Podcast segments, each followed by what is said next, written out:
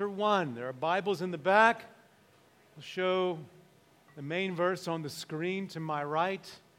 1 Corinthians chapter 1. We're in a little series that we're calling Being a Gospel Centered Community. We're seeing from God's Word what it looks like to be a people built around what's called the gospel, the good news, the good news of Jesus Christ. I'm going to pray and ask for God's help, and Nick's going to read our passage. Father, Son, and Holy Spirit, thank you for how you've met us already. In the songs we sang, reciting historic creed together. And now, Holy Spirit, would you fill us and would you grant us the gift of illumination? Open the eyes of our hearts. Let us behold wondrous things out of your word, we pray. In Jesus' name, amen.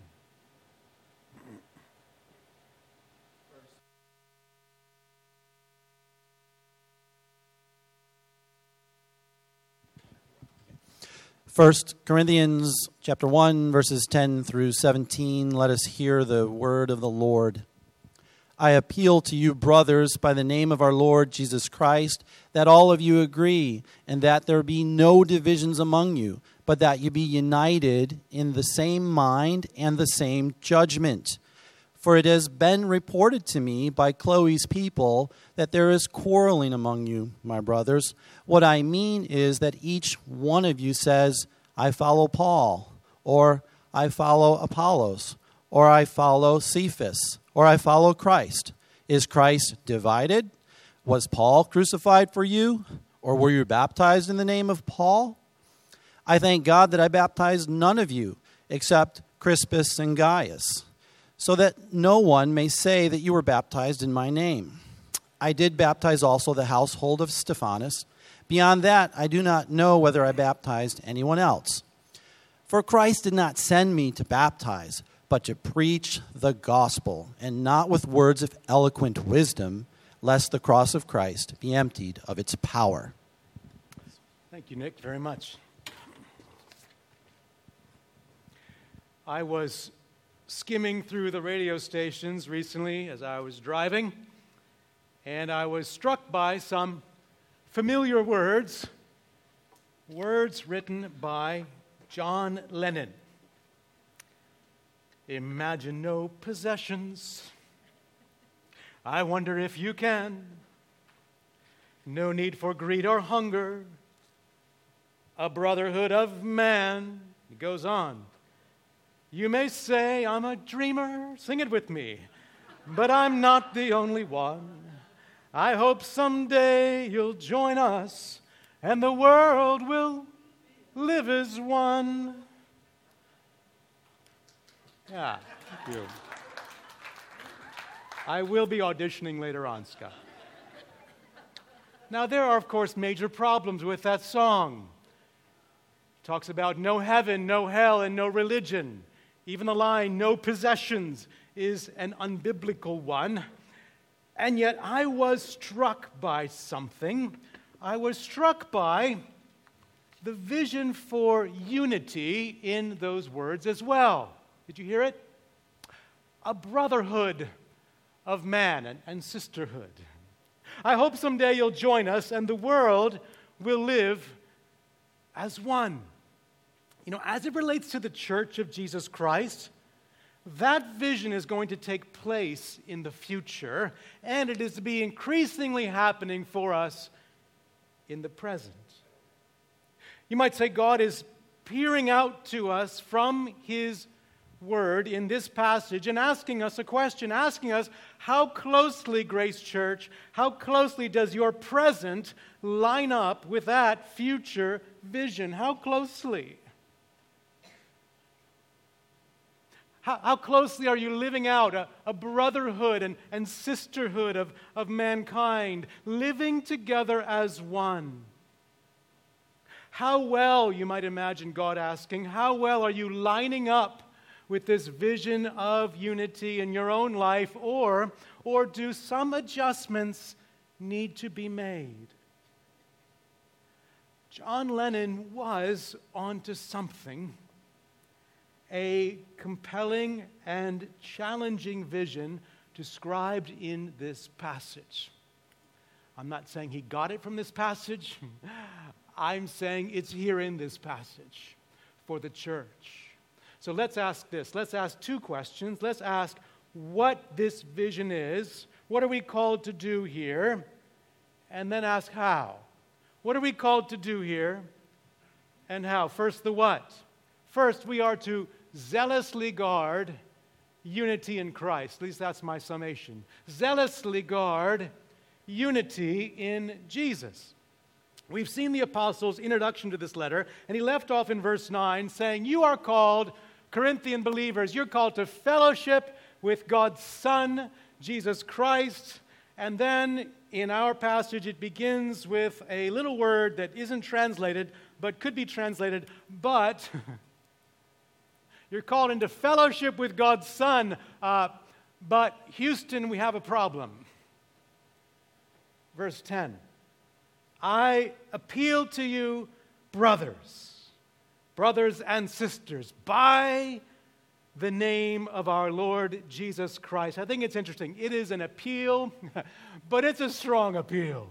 I appeal to you, oh, by the name of Jesus Christ, with the authority and presence of the Lord Jesus Christ Himself. So, right away, God should have our attention, shouldn't He? Here's a, a weighty appeal in verse 10 about our unity as the verse continues that all of you agree and that there be no divisions, no divisions among you, but that you be united or knit together in the same mind and the same judgment or opinion. So, so the apostle is appealing to his readers about their unity, both negatively and positively. Negatively, he says, I appeal that there be no divisions among you, none.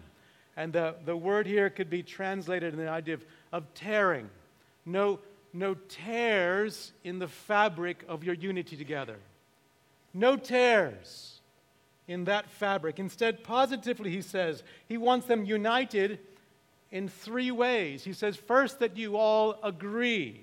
And the idea is the euphemism here of saying the same thing. I want you to say the same thing or agree.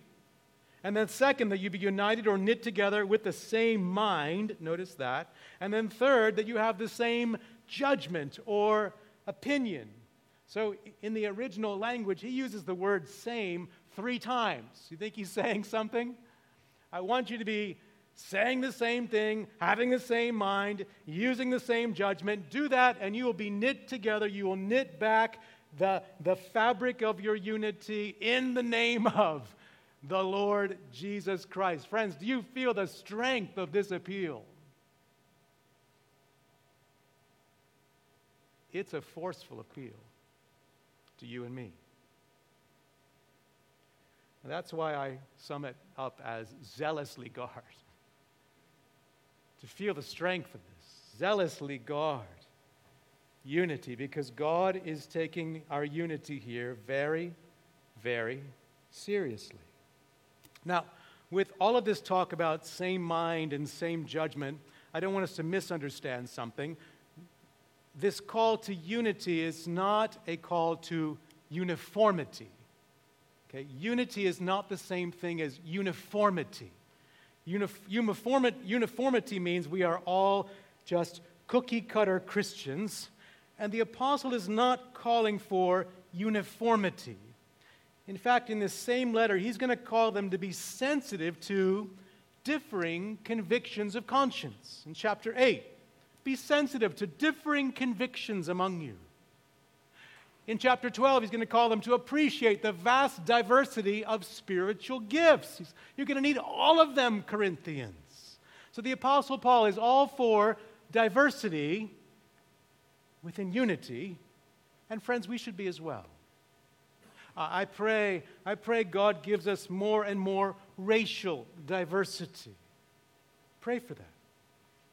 We have diversity in how we educate our children not all in the same way. There's not uniformity there.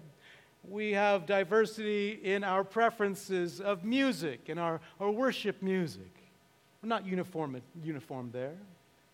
We have different doctrinal views on secondary matters.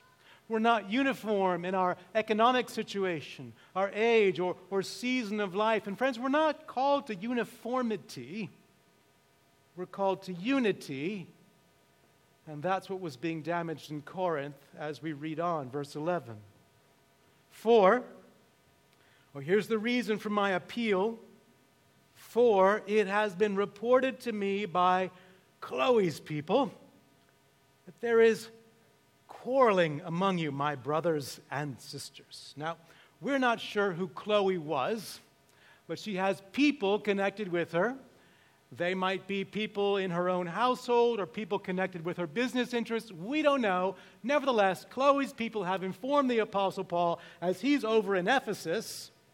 They've informed him about some quarreling in the church in Corinth, some, some rivalries, some, some disputes some disputes specifically revolving around their over identification with various human leaders. Notice verse 12. What I mean is that each one of you says, I follow Paul, or I follow Apollos, or I follow Cephas, that's Peter, or I follow Christ. And you could read this more literally as, I am of Paul, or I am of Apollos, or I am of Peter. And maybe they're referring to the individual, the leader who had originally baptized them, or perhaps the leader they thought was the more impressive orator. We're not sure. But disputes were happening, quarrels were taking place because of this over identification with human leadership. And I say over identification intentionally because the apostle is not against human leadership. He's not putting human leadership down. In fact, this last category that's perhaps a little bit confusing, the last group that says, I follow Christ, probably are people who are saying, I don't need any human leadership. I've risen above the fray. I'm a self made Christian. The spiritual elite. Now, Paul is not negating human leadership. The problem was they were identifying with human leaders in a way that was more important to them than their identification with Jesus. That was the problem. It's really a hard issue. Identifying more with human leaders as more important than identifying with Jesus himself, and that led to quarreling, that led to disputes, that led to rivalries. I was, I was recently in a meeting with some pastors from parts of our city, and there was a leader there from a particular denomination. He said something interesting. He said, In my denomination, we fight well. He said, We fight for truth, and that's a good thing. We fight for truth, but then he said, If we're not fighting for something, we start fighting each other. And isn't that how it is in the church so often?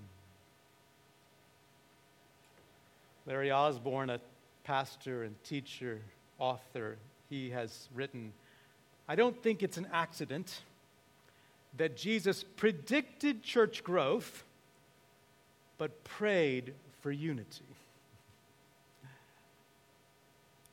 Friends, God calls us here to zealously guard our unity in Christ, to guard against quarrels, to guard against rivalries, to guard against disputes, between us. So let's ask ourselves what might we quarrel about? What might we have disputes and, and rivalries about ourselves? I don't think, I don't think anyone is saying, I'm of Tab, and I'm of Joshua, and I'm of Marshall, and I'm of Steve. I don't, I've, I've not heard that taking place. So, how, how might this happen for us? Where might disputes and rivalries, quarreling take place among us, brothers and sisters? I think there are many ways we could apply this, many scenarios we could run, but as elders, we've been thinking recently more about one, one potential area of quarreling, and that's the arena of politics. A very non controversial area, of course, the area of politics. The catchphrase of the day as it relates to politics is polarization. As a nation, we're becoming further and further apart on these poles politically. And that makes its way into the church sometimes. We can say, in effect, in effect, I'm of Donald. I'm of the Republicans. Or I'm of Joe. I'm of Bernie. I'm of Elizabeth. I'm of the Democrats. Or I'm of the Libertarians or some other group. In a way that's a lot like what was happening in Corinth. Identifying with a human leader as more important to us than how we identify with Jesus. I'm not putting down a political affiliation. I'm just saying what's happening in our hearts. And the answer is not, well, we just need to all vote the same way. Well, we just need to align Grace Church with one political party, put it in the bulletin. No, the answer is to friends, overly, avoid rather, avoid overly identifying with a political leader or party over our identific- identification with Jesus. It's when it's when we're more passionate about that political identification than we are about Jesus Christ. That's what leads to quarreling, disputes, rivalries. What we need, friends, I think was summed up really well in a recent blog post from the Gospel Coalition, a blog post entitled, How Christians Can Prepare for the 2020 Election. This is germane for us, is it not? How Christians Can Prepare for the 2020 Election. election. Daniel Bennett writes the following He says, Political affiliation is not our identity. We are to be Christians first. First, friends, in thought, word, and deed. No matter how often you hear commentators declare 2020, quote, the most important election of our lifetime, don't buy into the perspective that the stakes of any one election are greater than the stakes of a compromised witness that besmirches the name of Jesus. Our hope, he says, is eternal. Our hope is eternal, which is infinitely longer than four years in the White House or 30 years on the Supreme Court. In light of this, friends, magnificent hope, he writes, in light of this magnificent hope, it makes little sense to panic over cultural setbacks or to compromise convictions to better compete in contemporary political battles. Our hope, he goes on to say, our hope is wholly in Christ. Isn't that well said? He's saying our political, I'm sorry, our primary identification, our primary identification is with one political leader, leader, a king, King Jesus himself. And if we don't have this perspective, we will quarrel, we will have rivalries, we will have disputes. We may not we may not quarrel on Sundays. We usually come with our, you know, nice face on. We may not even quarrel in our home groups. But I think, I think where the, we can be tempted to quarrel most, perhaps, is with what we might post on social media. Can we not, perhaps, friends, get a little quarrelsome on Facebook? Or maybe Twitter? Or maybe a comment on Instagram? That might be a bit more of the temptation sometimes. We have freedom of speech, to be sure, as citizens of the United States, but not in an absolute sense as citizens of heaven. So take this call to guard unity and apply it to social media. Let's just do a little laboratory work. When you post about political matters, ask yourself a hard question Am I posting for constructive dialogue or really destructive quarreling? what's, what's my motive here? To, to exchange views and listen to each other? Or to quarrel and merely dispute? Ask a motive question. Ask, ask a tone question as well, an, an attitude question. What does my post or tweet communicate in attitude or tone? Is it, is it the tone of talk radio? Or is it the tone of someone guarding unity? I'm not saying don't post. I'm not saying don't tweet. I'm not saying don't comment. Not saying any of those things. I'm just saying before you tweet or post or comment, ask yourself what might this post communicate to a brother or sister in Christ who disagrees with me politically? Will my post communicate to that brother or sister in Christ, you are a total idiot, a total numbskull to vote for that person? How could you do that? You're basically a bad person. You're basically evil. Or will my post communicate, I welcome constructive dialogue. Let's exchange views and learn from each other. I trust you agree. Christ is our identity more than Donald or Joe or Bernie or Elizabeth. So, friends, for any difference we have, for any difference we have, let us zealously guard unity in Christ. That's the what. What about the how? How do we do that? Well, secondly, we rightly center unity on Christ. Here's how we rightly center our unity always on Jesus Christ. See, with three rhetorical questions, the apostle goes on to address the Corinthian quarreling. Look at verse 13. Verse 13, he begins Is Christ divided? Has Christ been divided up, Corinthians? Here's a little bit of Jesus for the Paul group, a little bit of Jesus for the Apollos group, a little bit of Jesus for the Peter group. Has Christ been dismembered like that? No. As Leon Morris puts it, Christ is one, and the church, which is his body, must be one. That's what the apostle is saying. Christ is one, so his body must be one. Second question, verse 13. Second question Was Paul crucified for you?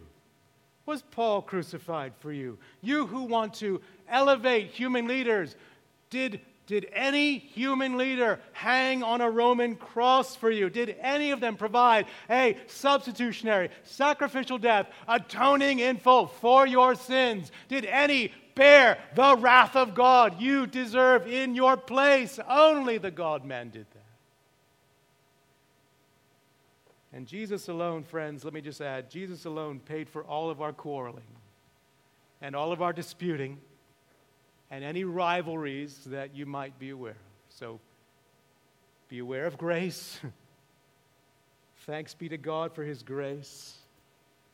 Let's remember the only one who was crucified for us. And, and if you've yet to turn to him, if you've yet to trust in him, let me add, he alone can take away your sins. You can't take your own sins away, you can't remove them yourself. But the God man Jesus Christ lived, died, and rose to take them away. If you will turn to him, submit to him, and hope in him alone he will bring you to God. I urge you to turn to Him right now. Is Christ divided? Was Paul crucified? And third question, or were you baptized? Were you baptized in the name of Paul? Baptism, in part, is like a spiritual pledge of allegiance. Christian baptism is saying, I pledge my allegiance to the flag most fundamentally of Father, Son, and Holy Spirit. Christian baptism is a, is a political declaration that my highest loyalty is to the King of Kings and Lord of Lords. Which leads the apostle to say, I'm so glad I didn't baptize but a few of you. Not because he doesn't believe in baptism, because he's glad he didn't give more reason for them to dispute and quarrel. Like, jeepers. So glad I just baptized a few of you all. And besides, that's not his focus, he says in this glorious verse, verse 17. For Christ did not send me to baptize, but to preach the gospel, not with words of eloquent wisdom, lest the cross of Christ be emptied of its power. Now, we'll see next week how he develops that idea. But for now, friends, notice something. Notice that God is not calling us to unity at the expense of truth, as some Christians have attempted. He says, Jesus is not divided. Jesus was crucified for you. You've been baptized into the name of Jesus alone. God is not calling us to unity at the expense of truth. He's calling us to unity based on truth. He's calling us to unity built on truth. He's calling us to rightly center unity always on Jesus.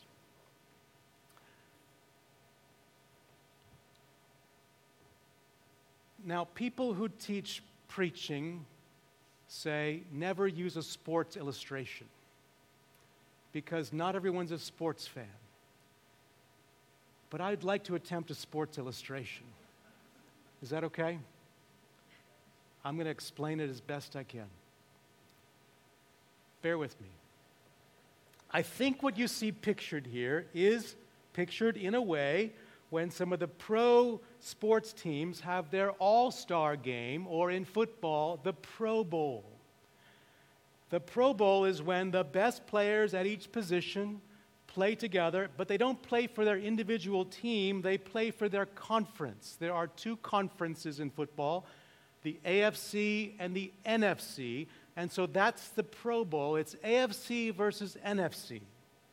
Now let's just pretend the AFC is all, they're all wearing a red jersey. And let's say the NFC players are all wearing a blue jersey. Two teams, red and blue, AFC, NFC. What I think is interesting is the players wear the helmet of their individual team. So it looks really odd. Same jerseys, different helmets. So you might have two guys in red. One of them's got an LA Chargers helmet on. Sorry, Chargers fans. And then the other guy's got the despised Oakland Raiders helmet on. Sorry, Sarah. And you've got guys in blue. One's wearing his beloved Chicago Bears helmet, and the other has his despised Green Bay Packer helmet on. Sorry, Dan Arthur. Now, these guys have been knocking each other out all season long. They've been going at it on the field all season long, and now they're on the same team. Now they're wearing the same jerseys. Now they're supposed to work together and try to score together and win this game. It's a picture of the fact that there is not perfect uniformity they have different helmets, but there is unity. Same jerseys. It's a picture of diversity within a greater unity. Diversity within a greater unity. That's what we're called to. Diversity within a gospel unity. For instance, we have, as I mentioned, differing preferences on worship music.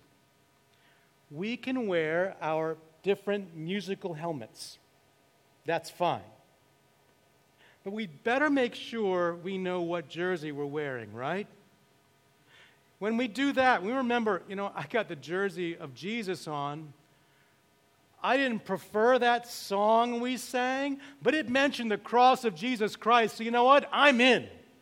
I'm going to sing that with all my heart. Diversity within gospel unity. We have our different preferences of educational means. Friends, we can have different educational helmets on, and that's okay. But we say to each other, I'm so glad we're wearing the same jersey. That's what matters most to me in my heart. So let's support each other. Let's help each other. Let's pray for each other because we're joined together in Christ. We can have different doctrinal convictions on secondary or tertiary matters, like the expression of particular spiritual gifts, which we're going to come to. You can wear your own spiritual gift helmet, however, you're convinced from Scripture as long as we prioritize the same jersey, the one who lived, died, and rose for us. It is diversity within gospel unity. We can do the same for politics, right? We can and we do have different political helmets we wear in Grace Church. Different political helmets among our membership. But on Facebook and Instagram, and Twitter, we can exchange views and learn from each other without quarreling as we remember one person was crucified for us. We wear his jersey, we're on the same team. That's how we rightly center unity. But you know, a, a better picture of this is not from the world of sports. A better picture of this is from Revelation chapter 7. A better picture of this is John's vision of the future of the church of Jesus Christ in Revelation chapter 7. Let me read it to you. The Apostle John writes After this I looked, and behold, a great multitude which that no one could number from every nation every nation from all tribes and peoples and languages, standing before the throne and before the Lamb.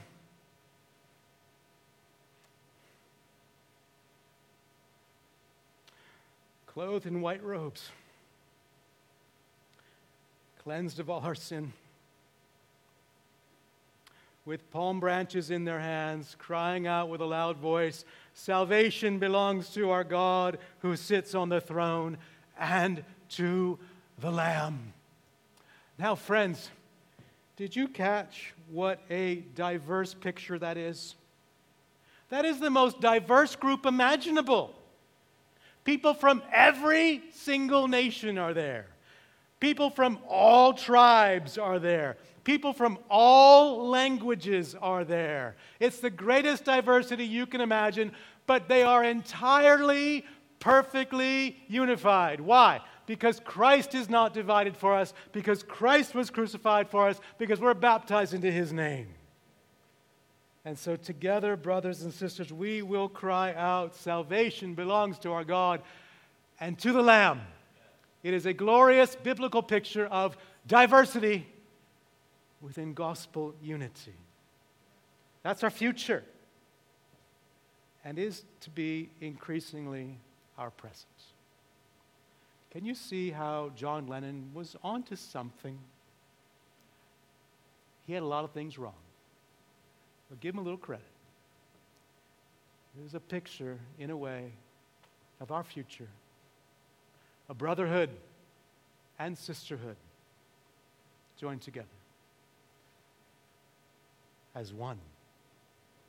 We must, friends, here zealously guard unity in Christ by rightly centering unity on Christ. That's how God is addressing us.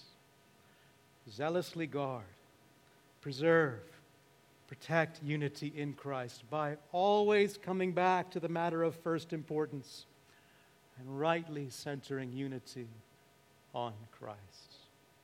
We're going to end by celebrating Jesus. We're going to end by celebrating our King, who joins us together by taking the Lord's Supper.